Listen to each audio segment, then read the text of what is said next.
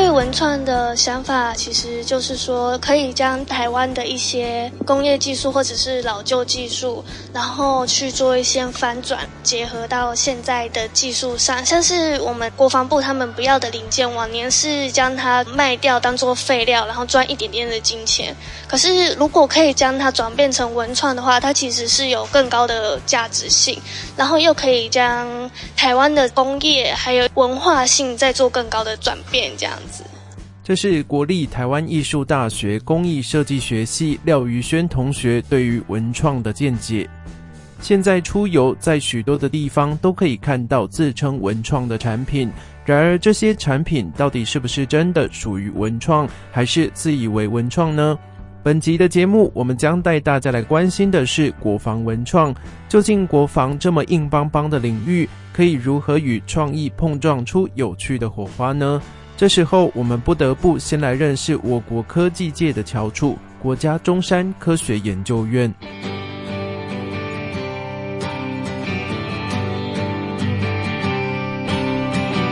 国家中山科学研究院是我国国防科技研发的机构，主要目标是为了提升国防科技能力，建立自主国防产业，拓展国防以及军民通用技术。而我国重要的国防武器雄风飞弹，正是出自于中科院。其中，雄风一型反舰飞弹是我国第一次从无到有所完成的飞弹，为我国国防科技研发立下了重要的里程碑。在此基础下，也帮助了后续的雄风二型及三型飞弹的研发。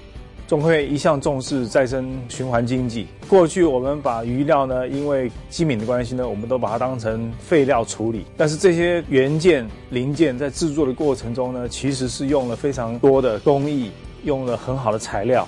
所以我们就想到，如果把它加上我们现在学生的创意，让这些。废弃的零组件能够产生新的价值，对于学生来讲是一个训练，对中科院来讲，让这些有历史意义的零件呢能够长存下去。希望哈，我们将来能够从这个点开始，能够有更多的发想跟创意，把这个附加价值把它创造出来。中研院郜中心前院长，他热爱艺术，而他所提到的剩余料件，透过中科院与国立台湾艺术大学合作推动的雄一飞弹余料再生文创案，有了重生的机会。而促成这项合作的另一位要角，正是郜前院长的旧识，也就是前中研院创意中心主任，现在任职于台艺大的薛文珍副校长。在互访的过程当中，双方都展现了对于这项合作案的热情，于是国防科技与艺术文化的融合就此展开。在进入了解中科院的时候，其实我们很重要的一点是进入了解他的人，好，因为人是共通的语言，所以我想一个最关键的原因，就是因为中科院从前院长，然后到负责媒体以及公关的好主任、好组长们，他们都非常的有热情。我觉得这个热情是可以打动的，尤其是像我们在从事设计跟艺术创作的同学们，他们其实就是一腔的热情，一个燃烧青春所散发的这种热情。当他们感觉对方也有这个东西的时候，他就会产生共鸣。那这件事情往下做，就大家就会都精神奕奕的。我觉得这个是最关键的一个因素。中科院与台艺大一拍即合之后，要合作什么内容就至关重要了。中科院因为特殊的历史定位，长期以来自诩为国防自主教育单位。然而，长期以来，中科院却没有一项真正具有代表性的纪念品。而雄一飞弹在我国的研发史上具有特殊地位，因此雄一飞弹研发的余料再生纪念品就成为合作案的终极目标。中科院公共关系室赖俊宏副主任他说：“我们中科院有时候常常在接待外宾、自赠外宾礼品的时候，我们想到，哎，我们好像很难说有一个很具有代表性、很有故事性的一个文创品，可以拿来提供送礼，在送礼的过程中又可以传达国防自主这个理念。就从这个想法开始，哎，我们又看到了余料。”我们就把这两个理念去给它做一个结合，和学校讨论之后发现，哎，这个是可行的，所以后续就由工艺系来参与了这个案子。当初我们考量第一个就是说，哎我们把它设定的体积是比较小的，那适合做包装和礼品。刚才讲到可以后续量产、商品化的，可以作为一个赠礼运用的，所以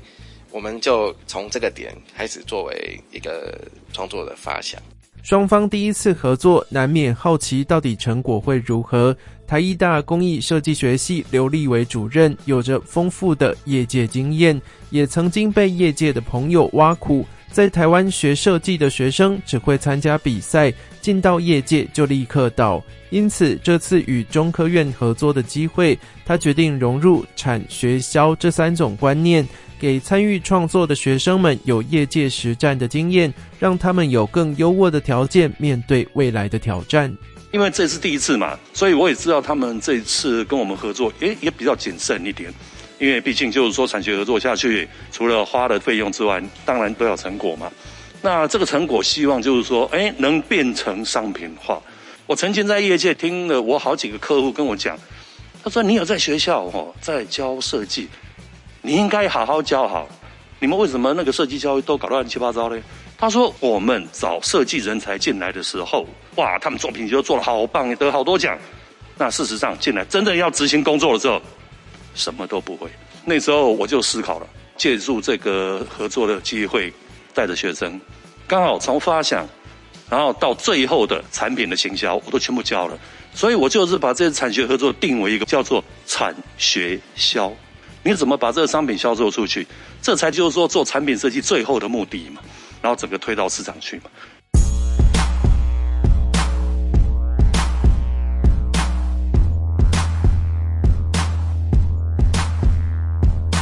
本次合作案的难度，连刘立伟主任都有毫无头绪的时候，所幸在静心思考及归纳后，得出了桌上小物这样的纪念品框架。于是，在挑选完所需要的料件之后，紧接着就是指导学生的创作了。台艺大工艺系学生一年级就必须要学会木工、金工、陶艺以及产品设计，这也使得同学们在创作的思考空间比较不受限。也由于团队包括了研究所和大学部的学生，在相互的影响下，这次创作的作品超出了刘主任的想象。第一次我们去参观的时候，有到他们的鱼料库去看，看完完全没头绪，有一点担心怎么配合下去。那我回来有思考过，我说没做过就是要试看看，因为这个对一个设计者来讲，这是很重要的一个重点。你没设计的东西更应该去做，你可以学到更多东西。我第二次去就是去选件，因为我还没去选之前就已经自己规划好了，我可能把它作为一个生活小物，也就是大部分都是桌上物。所以我挑的物件都会比较小，然后那些零件是比较精致的，因为这个影响后面设计的那个结果。那我就选了三十几件挑回来，跟学生在做的时候，学生一开始也就看着这些零件不知道怎么办，我就说好，你们把零件板全部做出来，就我们做一个板子，然后全部把零件摆出来，就教他们怎么发想。我说我们的重点现在是集中在所谓的 tableware 的东西，那当然有一些资料也跟他们看呐、啊，还有跟他们上课的时候讲解一些这些桌状物怎么设计。好，大家比较有概念的时候，好，我就说你们去画草图，然后他们草图画一画画一来，我就帮他们修嘛。有的弄出来是比较不切实际的，学生就是这样子嘛。那我把它一修整，然后顺便再跟他讲之后，你这个过程如果把它修成这样子的，然后这个件配这个件起来怎么处理，它会变得很漂亮。他就懂了。你这样如果跟学生讲，学生就说：“哦，我懂了，这样很好。”引导老师很重要，所以我们总共最后发展了六十几件吧。我图是每张全部都改，那改你要在旁边，我改我画给你看，然后你那个零件怎么分开，那每个零件怎么做处理，哦，我全部跟他讲完了。哎，这个过程他们就开始慢慢学习到，就是说，哦，原来产品是是所有的组件组合而成才叫做产品，少一颗螺丝都不行。这个观念有了，这些基础讲完了之后，他懂了之后，他就发现能量非常大。小孩子，你们不要说不信任他，你们有时候太不信任他，你让他去冲，有时候他的张力是你无法想象的。所以他们做出来的东西，也让我觉得在我的预料之上，算是一个蛮好的成绩了。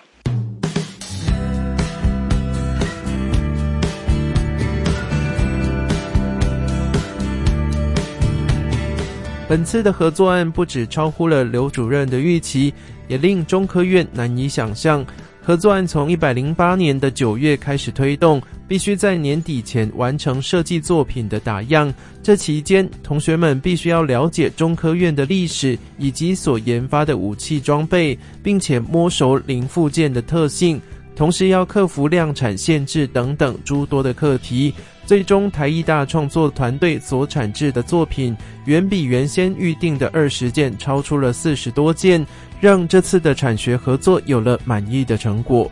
那其实时间是非常的短哦，因为是从九月、十月学生开学之后。我们才开始推这个案子。我们在十一月二十七号的时候，我们就接到刘主任的邀请，说也可以到他们的工作室去看学生的设计图完成了嘛。那我们原先想着说，哎，大概就是原先谈好四件的设计文创品，就一去看，哇，不得了了！整个学生的设计桌上全部都是设计图，那大概有六十余件哦。那时候老师就邀请我们，就从中间选大概二十件的作品，那由学生来看后续打样，就实物上再来讨论后续要不要进入，要选哪四样进入量产。那我们也想说，哎，第一个哇，这个很不容易，在短短可能九月、十月两个月的时间，学生从一开始全部都不知道，也对我们院里头不了解，甚至还要上网去看看中科院的国防武器有哪些，然后有哪些意向的东西可以融入在这里头。那两个月的时间，他们把设计图都做好了。那更不可思议的事情是，年底前要完成这个二十件的打样工作。那没想到十二月中的时候，哎，老师就说打样完了。那我们又再一次到学校去。更让我们惊艳的是，学生完成的作品不是二十件，是所有六十几件的设计图，每件作品他都把它打样出来了。让我们来做一个选取。第一次跟学校的合作案，这个结果一直在超出你们的预期范围。呃，是的，没有错。对，这也达到我们初期原先想要的，就是说创造一个具有忠孝多赢的一个局面呢、啊。包含我们能够有一个很好的、具有历史价值意义、雄一的一个国防意念的文创品。那学校的方面又让学和产。这方面能做一个结合，让学生有个很好一个发挥舞台。那也经由这一次，他们也可能对国防自主或者说国防发展这个方面有一个深入的了解。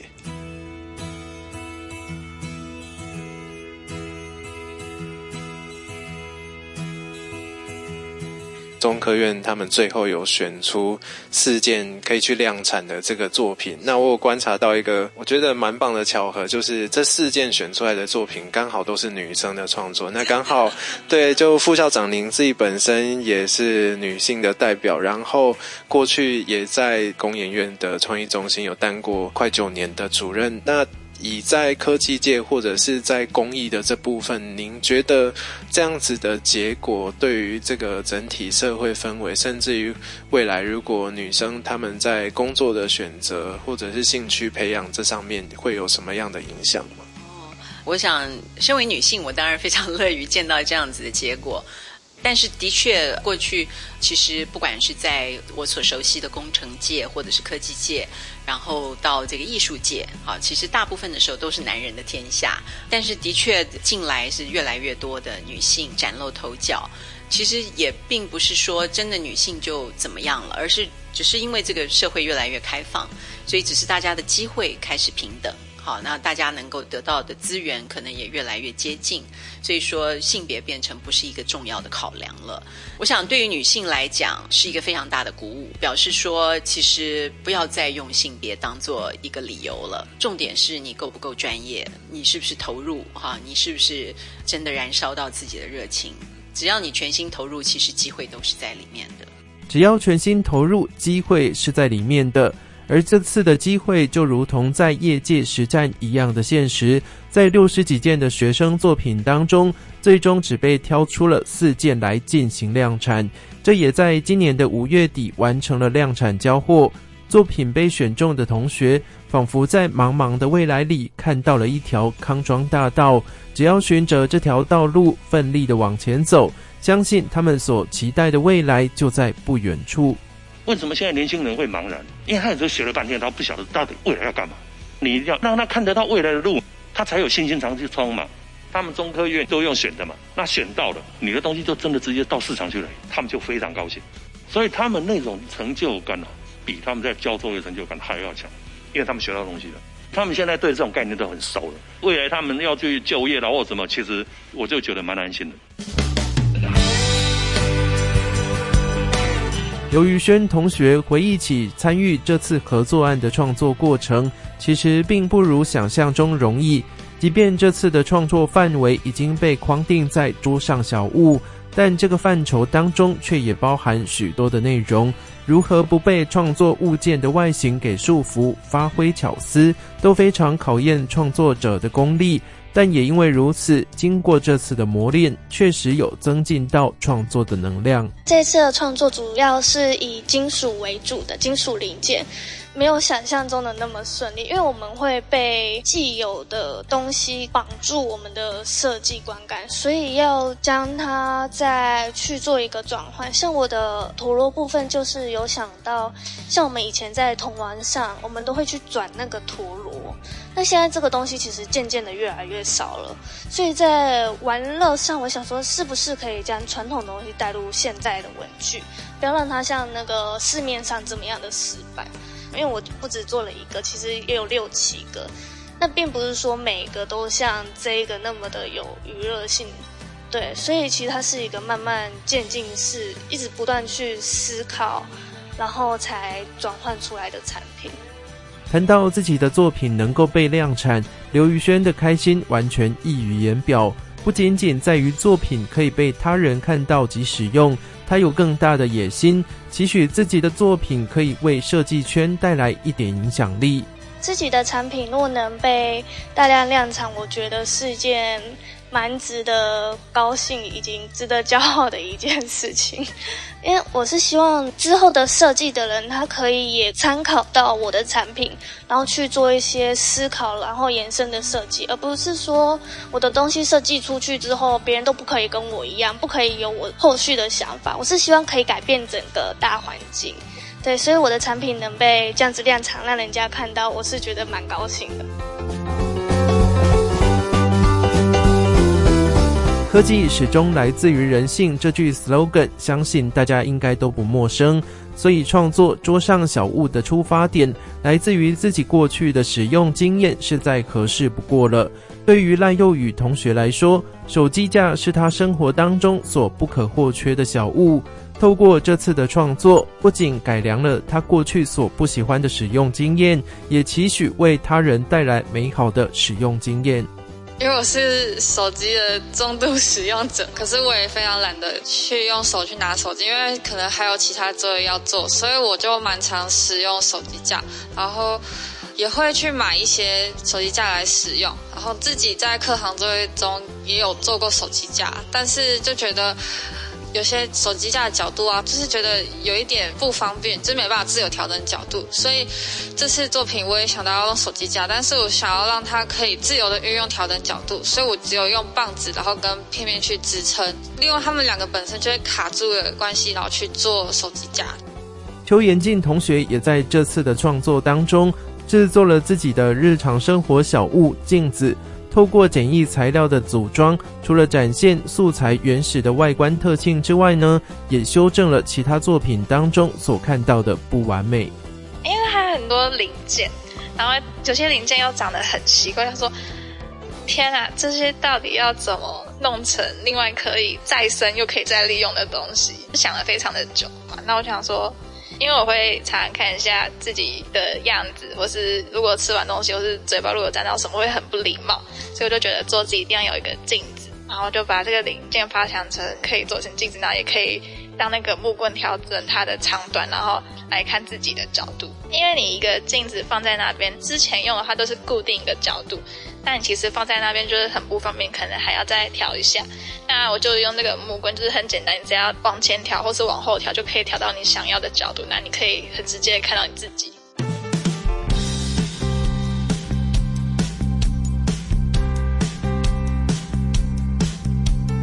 有感于这一次合作当中创作团队的辛勤付出，为了扩大文创品的宣传效益，除了桃园的院区有做了实体展示之外，另外也配合防疫作为，在中科院的脸书粉丝专页举办了线上特展，透过影片及照片的浏览，欣赏每一件创作品的用心。中科院公关室黄建章中校说：“因为他全部这个创作的过程中，老师同学们都很辛苦，而且他创作出来那么多的作品，所以我们也不希望说做完这个案子就结束了。那我们是来办一个特展，学校也很支持嘛，所以我们从过年前我们就开始来做一个策展布展的一个动作。”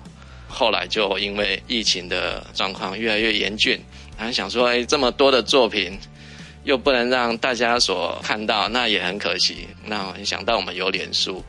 所以我们就用一个网络特展，也把这些作品一件一件的把它做成一个影片，介绍它的整个创作理念啊，还有它的一个特色，透过我们这个网络特展的方式。来一起来欣赏这些很宝贵，也是学校他很用心创作出来这些再生文创。果然，线上消息发布之后，引起了中科院同仁的广大回响，纷纷表达希望实体展能够巡回中科院的其他园区进行展出。在中科院致力于飞弹研发的资通所导引控制组郑宗典副组长。他在看完了雄一飞弹余料再生文创展之后，不免睹物思情，想起了过去在雄风飞弹之父韩光伟院士麾下服务的过往。在这个展览里面有看到很多的元件要丢掉了什么？当然，事实上我们早期在实验室里面，韩光卫主持人他那个时候的理念，我们是希望把事情完全做得很好。那他筹备的包含模拟系统，包含我们弹上的料件。国家就支持这整件事。那在做这些事情的时候，他不希望有延迟或者有缺失，所以呢，料件的供应就很齐全。有人有心把它留下来转用，当然这个东西已经没有用了。对我们来讲是这个科技产品已经没有用处了啊，它只有一个形象。那形象把它弄出来，但是呢，你可以纪念到说，哎，看比物思情，说，哎，这个东西当初是雄一啊，雄一到底是什么样的一个东西？啊，那我们总是在早期的时候不懂的时候，开始会跌跌撞撞，学的东西很多。那你又发觉到这个不需要，那个用不到，慢慢就会进步。相较于中科院的老员工，新进员工在看完文创展之后，也从作品当中获得了鼓舞及感动，期许自己能够从作品当中获得启发，持续激励自己创作出更好的作品。公关室的池佳云说：“我进来院里面。”就会觉得很光荣，是因为在这样子的单位还可以重视文创啊，或者是再生循环啊，或者是一些、呃、资源的，让我觉得就是很棒。对于我们这些可能刚进来新进的同仁，会有连结感，是因为他从一个很巨大的武器变成一个很平易近人的一个文创品。印象最深刻的应该是笔架，我觉得它那个造型可以比上我们的。雷霆两千呐的那个意象，对，我就觉得非常的喜欢，是因为我想要把它买下来，然后放在自己的办公桌上。那我觉得每天看到这些东西，就会让我觉得对我自己的工作有些期许，是说，哎，我怎么样可以再发想一些新的创意或新的一些巧思，然后再让我的表现啊，或者是再做出更好的作品。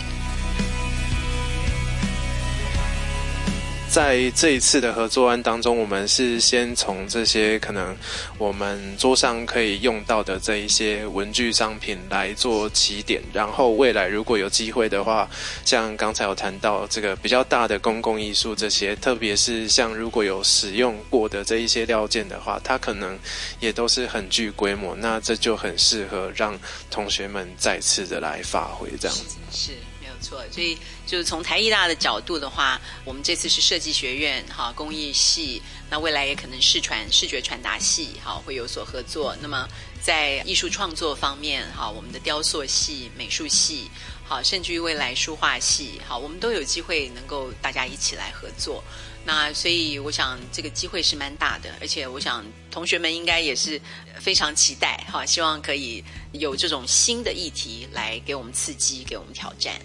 在雄一飞弹的余料文创纪念品担任了领头羊角色之后，相信中科院与台艺大的合作是未完待续，也在这次的基础上，期许未来双方能够有更多的合作作品持续产出，透过中科院与台艺大所共同创造的这股软科技，继续为国内的国防及艺文产业增添活力与新意。